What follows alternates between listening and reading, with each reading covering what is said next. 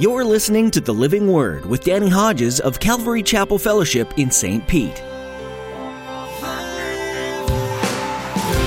come alive as we are filled with the living word. Uproot the lies so we can fully rest in your truth.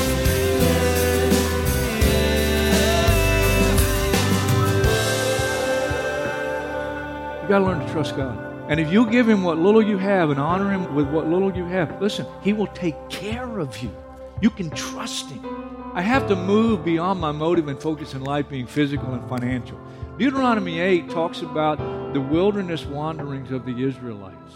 And God tells them there, I led you, and I caused you to hunger, and I caused you to thirst, and I took you through some very difficult circumstances in life to teach you that man does not live on bread alone. Growth in Christian maturity is sometimes very slow because believers tend to focus on circumstances instead of spiritual matters. Pastor Danny challenges you to evaluate where your focus is at today. Take your focus off what you need physically and turn to God instead. Learning to trust God in all things is foundational to your faith. If you can learn to give Him your whole life and trust Him with it, He will provide all you need. And as you focus on Him and seek His kingdom first above other needs, He will faithfully provide. Now, here's Pastor Danny in the book of Mark, chapter 8, as he begins his message Challenges to Christian Growth and Maturity.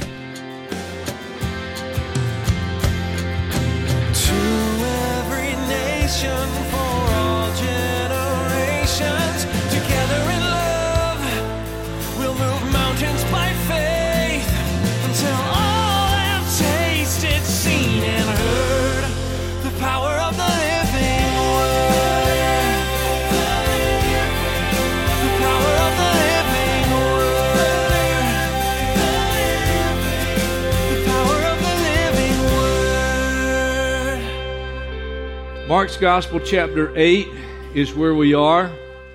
Mark chapter 8 and verse 1 During those days, another large crowd gathered. Since they had nothing to eat, Jesus called his disciples to him and said, I have compassion for these people. They've already been with me three days and have nothing to eat. Imagine that, three days. Those were some important and very interesting meetings for you to hang around for three days and no food. If I send them home hungry, they will collapse on the way because some of them have come from a long distance.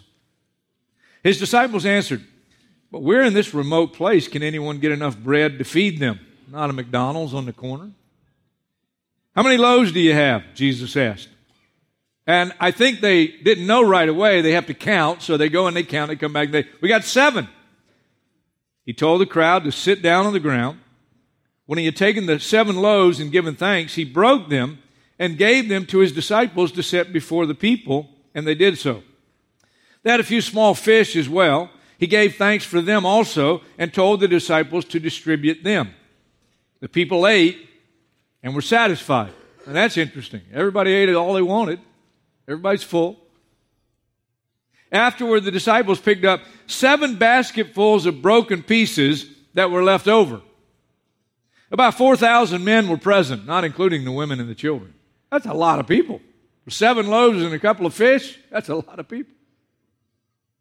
And having sent them away, he got into the boat with his disciples and he went to the region of Dalmanutha. Now, verse 11 the Pharisees came and began to question Jesus. To test him, they asked him for a sign from heaven. This is so ironic. There's signs happening all over the place, like the feeding of thousands of people. But they're ignoring the obvious. And so Jesus says, as he sighs deeply, Why does this generation ask for a miraculous sign? Because you're getting them all over the place. I tell you the truth, no sign will be given to it because you're ignoring the obvious. And then he left them, got back into the boat, crossed to the other side. Now, verse 14 is very interesting. The disciples had forgotten to bring bread. They had seven, uh, seven baskets left over from the feeding of the thousands. And they forgot to bring uh, bread, except for one loaf. They had one loaf that was with them in the boat. And then Jesus said, Be careful. Watch out for the yeast of the Pharisees and that of Herod. So they huddle up. They discuss this with one another, and they said, Because we haven't got any bread. We forgot to bring bread. Aware of their discussion, Jesus asked them, Why are you talking about having no bread?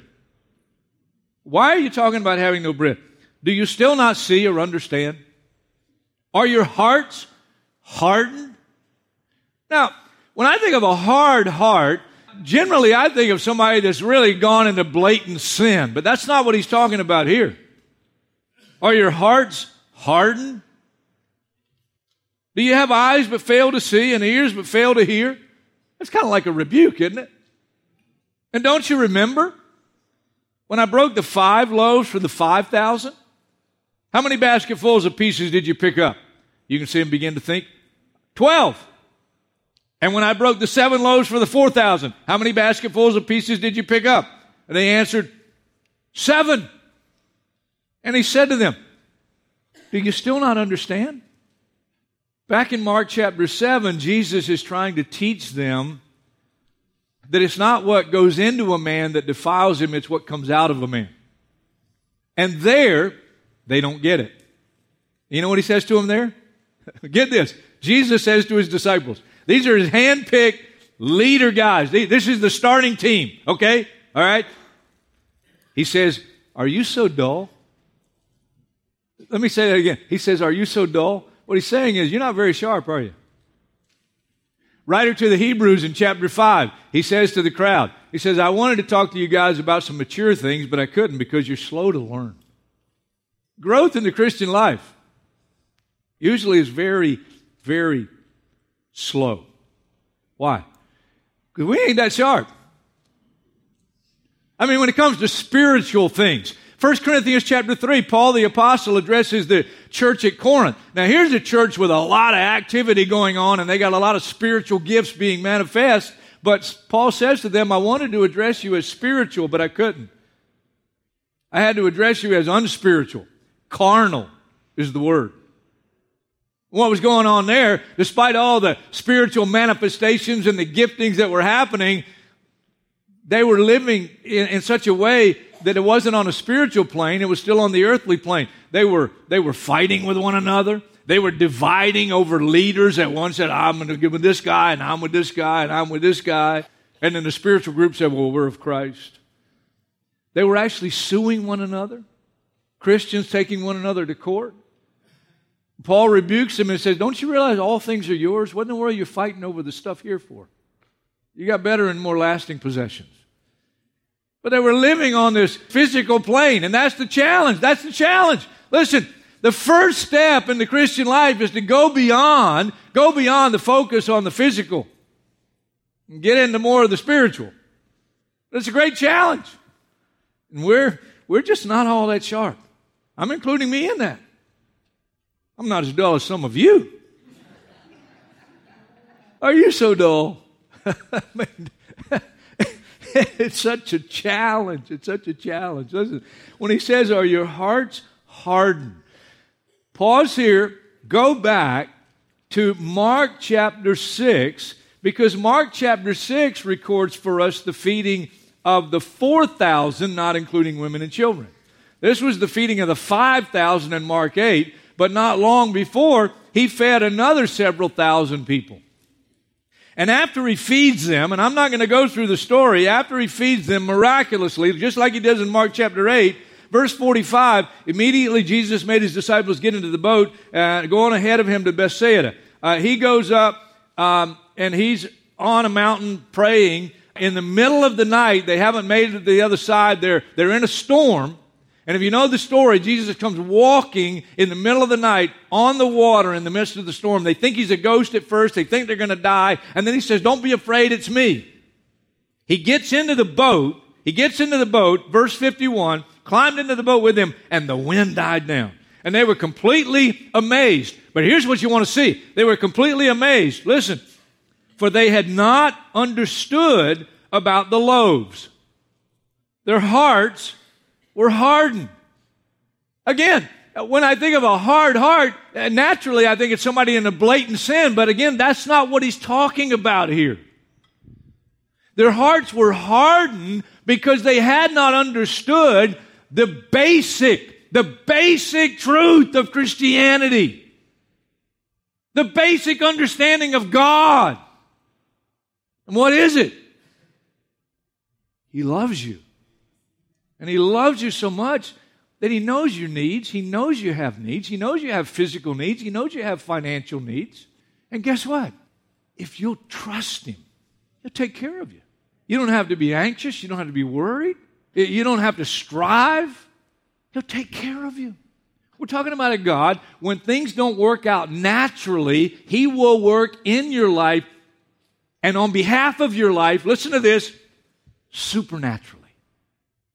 Widow in the Old Testament, prophet is sent to the widow. The widow is told, hey, make something for the prophet first, and then for you and your destitute child. And they are destitute. She's going to make her last meal and think, oh, we're just going to die. But she does what the Word of God through the prophet says, and by faith, she makes something for the prophet, and then God multiplies for her and her child. Miraculously. That's what God does. Don't miss the point here that in both the miraculous feedings, they give what little they have to Jesus. They give it to Jesus. Jesus lifts it up to the heavenlies, thanks the Father for it, gives it back to the disciples, and that's when it multiplies. If you just give what little you have to Him and trust Him, if you'll trust Him. It's the basics of the Christian life. It's the basic understanding of God. He loves you. But a lot of you, I've been teaching you for years. You, you, you, got a, you got some good Bible knowledge. So, so just for a moment, just for a moment, let's go a little deeper. The feeding in Mark chapter 6 is a Jewish crowd. The feeding in Mark chapter 8 is a Gentile crowd. The feeding in Mark 6, how many basketfuls left over? 12. Jewish apostles distributing to a Jewish crowd, and there are 12 basketfuls, and the Greek word is very interesting because it's, a, it's like a lunchbox size basket. It's like a personal lunchbox for each one of the 12 disciples, each one of the 12 apostles. Right? Each one of them gets a personal leftover after they ate and were satisfied, and everybody else eats and they're satisfied. The Gentile feeding in Mark chapter 8, it's a different Greek word for the leftovers. There were seven, seven hamper size baskets left over. Now, God doesn't do anything by accident. This is not an accident. There's something here. There's a message here. What is it? Again, let's go a little bit deeper. When you go to Romans chapter 11, Romans chapter 11. I'm just doing this for the sake of the very mature ones, and then we're going to go back to some basics, all right? All right? Romans chapter 11 talks about um, the blindness of the Israelites, the blindness of the Israelites, and the fact that because they have as a whole rejected their Messiah, and now the gospel is pretty much gone out to the Gentile world. But verse 25, the Apostle Paul writes, and he says, I don't want you to be ignorant of this mystery, brothers, so that you may not be conceited and think that God loves you as a Gentile more than he loves the Israelites. No, no, no, no, no. Israel has experienced a hardening in part until the full number of Gentiles has come in. What he's saying there is when the last Gentile in the will of God is saved, something's going to happen with Israel. What is it? You go back up, chapter 11 of Romans, go back up to verse 15. If their rejection as a whole, they've rejected Jesus as a Messiah, is the reconciliation of the world, because now the gospel has gone out to the Gentile world, okay? What will their acceptance be but life from the dead? Resurrection. That's when the end happens. That's when the second coming of Jesus takes place. Now, again, for the ones that want to go a little deeper, Mark 6, Jewish crowd, 12 basketfuls, 12 is the number for Israel. You with me? It's a personal message to every one of the apostles. It's a personal message to the Jewish crowd. The Gentile crowd, seven hamper like baskets. One of the reasons is there's a whole lot more Gentiles, but guess what? God's got enough. God's got enough for everybody, including all the Gentiles. Israel just this little tiny dot on the globe. The Gentiles are the rest of the world. And seven, seven is not the number for Israel. Twelve is the number for Israel. Seven is the number of fulfillment, completion. We got to move on, but listen, listen, listen. After six days of creation, God rested on the seventh day because it's done, complete. Israel marched around Jericho seven times. Seven priests blew seven trumpets. Revelation 2 and 3, there are seven letters to seven churches representing the church age. Revelation 5 1, there's a seven sealed scroll. Revelation 8 verses 1 and 2. The seventh seal, seven angels come out, stand before God. They're given seven trumpets. Revelation 15 7, seven last plagues in which are fulfilled the seven final bowls of God's wrath. Let me just read you Revelation chapter 11, Revelation chapter 11 and verse 15. The seventh angel sounded his trumpet, and there were loud voices in heaven, which said, The kingdom of the world has become the kingdom of our Lord and his Christ, and he will reign forever and ever. Come quickly, Lord Jesus. Look, seven is the number of completion fulfillment. And it's the fulfillment. We were in Romans 11. The last Gentile being saved, Jesus is coming back. And that's as deep as we're going to go. So that's for the mature saints, which are most of you here, I'm certain. But let's go back to the basic. God loves the Jew, He cares for the needs of the Jew. But God also loves the Gentile. And the apostles needed to learn that, and the Jewish crowd needed to learn that. God loves both. The prophetic message in the miraculous feeding is God's love and Jesus' ministry to Jew and Gentile, for God so loved the world.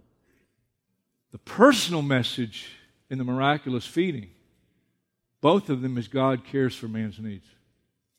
God cares. In Matthew chapter 6, Listen to what Jesus said. Listen carefully.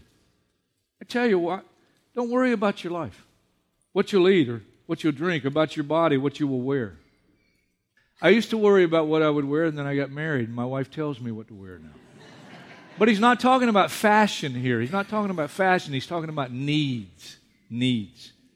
Is not life more important than food and the body more important than clothes? Look at the birds of the air. They don't sow or reap or store away in barns.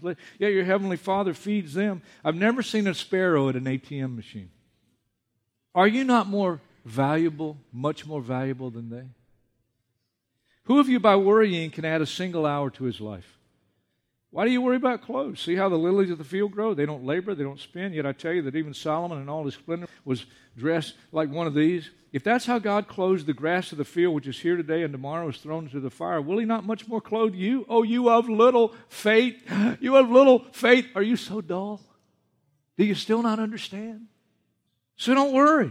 Saying, what are we going to eat? What are we going to drink? What are we going to wear? Again, he's not talking about fashion, he's talking about needs of life.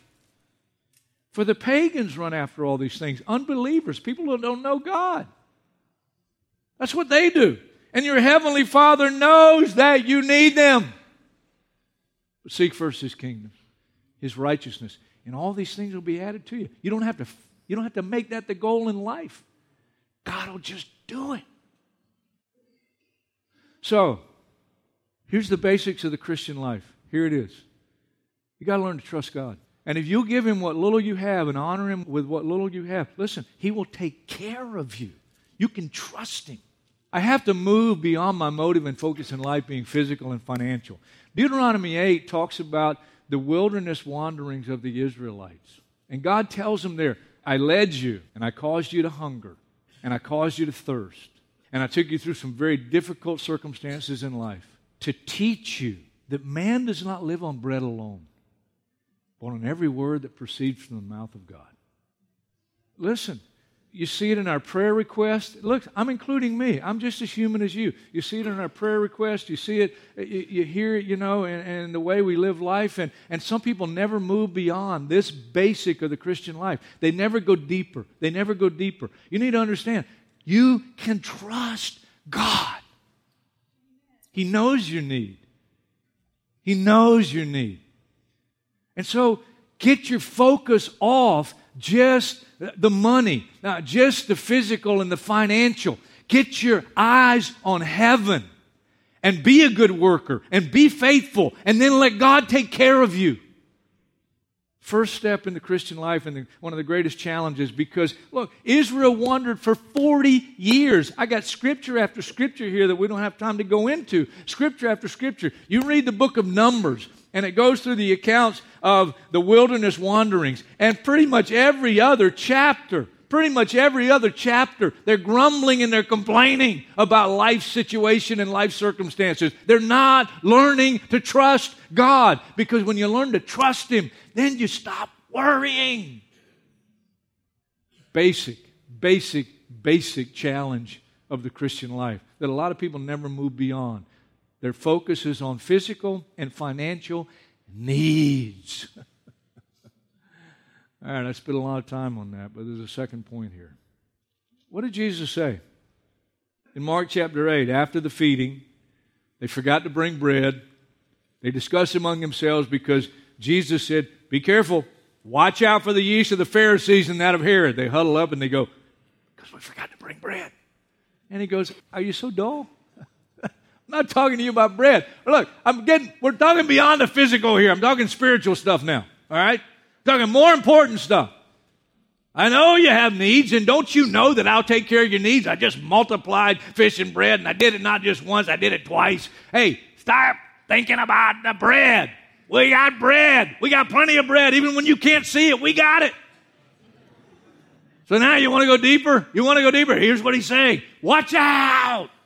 Watch out for the yeast of the Pharisees and that of Herod. What's the yeast of the Pharisees?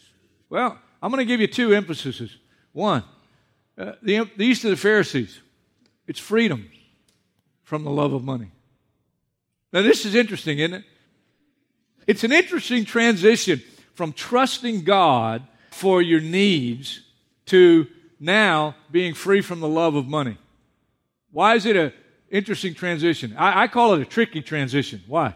Because you learn to trust God even when you um, even when it doesn't make sense financially to honor God with the little you have, and He will provide for you supernaturally.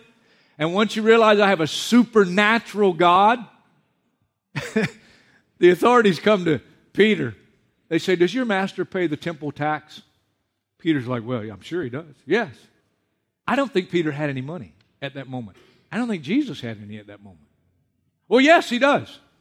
He goes back where Jesus is. Jesus says, uh, Peter, go catch a fish. First fish you catch, open his mouth.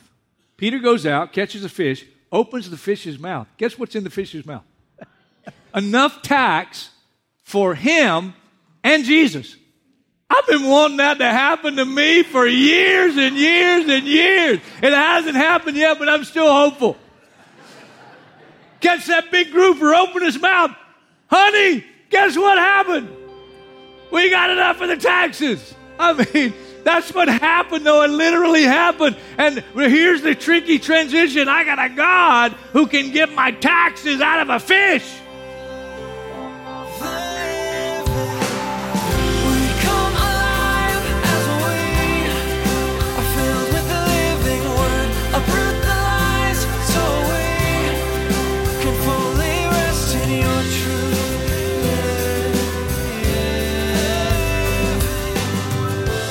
We're so blessed to be able to share the Word of God with you on each new edition of the Living Word. Thanks for being a part of our valued listening audience. If you'd like to hear today's message again, please visit ccfstpete.church. You can also join in our Bible reading plan. More information can be found on our website. As we wrap up our time with you today, we'd like to take a moment and offer you an opportunity to partner with us here on the Living Word. Would you join with us in praying for the listeners of this program? During this time of uncertainty in our nation, prayer is a powerful tool to combat fear and to promote peace in Jesus. Please pray that each person that hears these messages from the life of Jesus are touched and changed by his love. Please pray also for us. We want to continue following God's plan for this program, no matter where he asks us to go. Would you also ask the Lord about contributing financially to the Living Word? If you feel led to give, visit our website at ccfstpete.church and then click on the online giving guide under Forms. Any and all amounts are greatly appreciated and will be used to share this good news of Jesus' love for the world. Thank you for praying about this. That website, one more time, is ccfstpete.church. With that, we've come to the end of our time with you today. Thanks for being a part of our time here on the Living Word.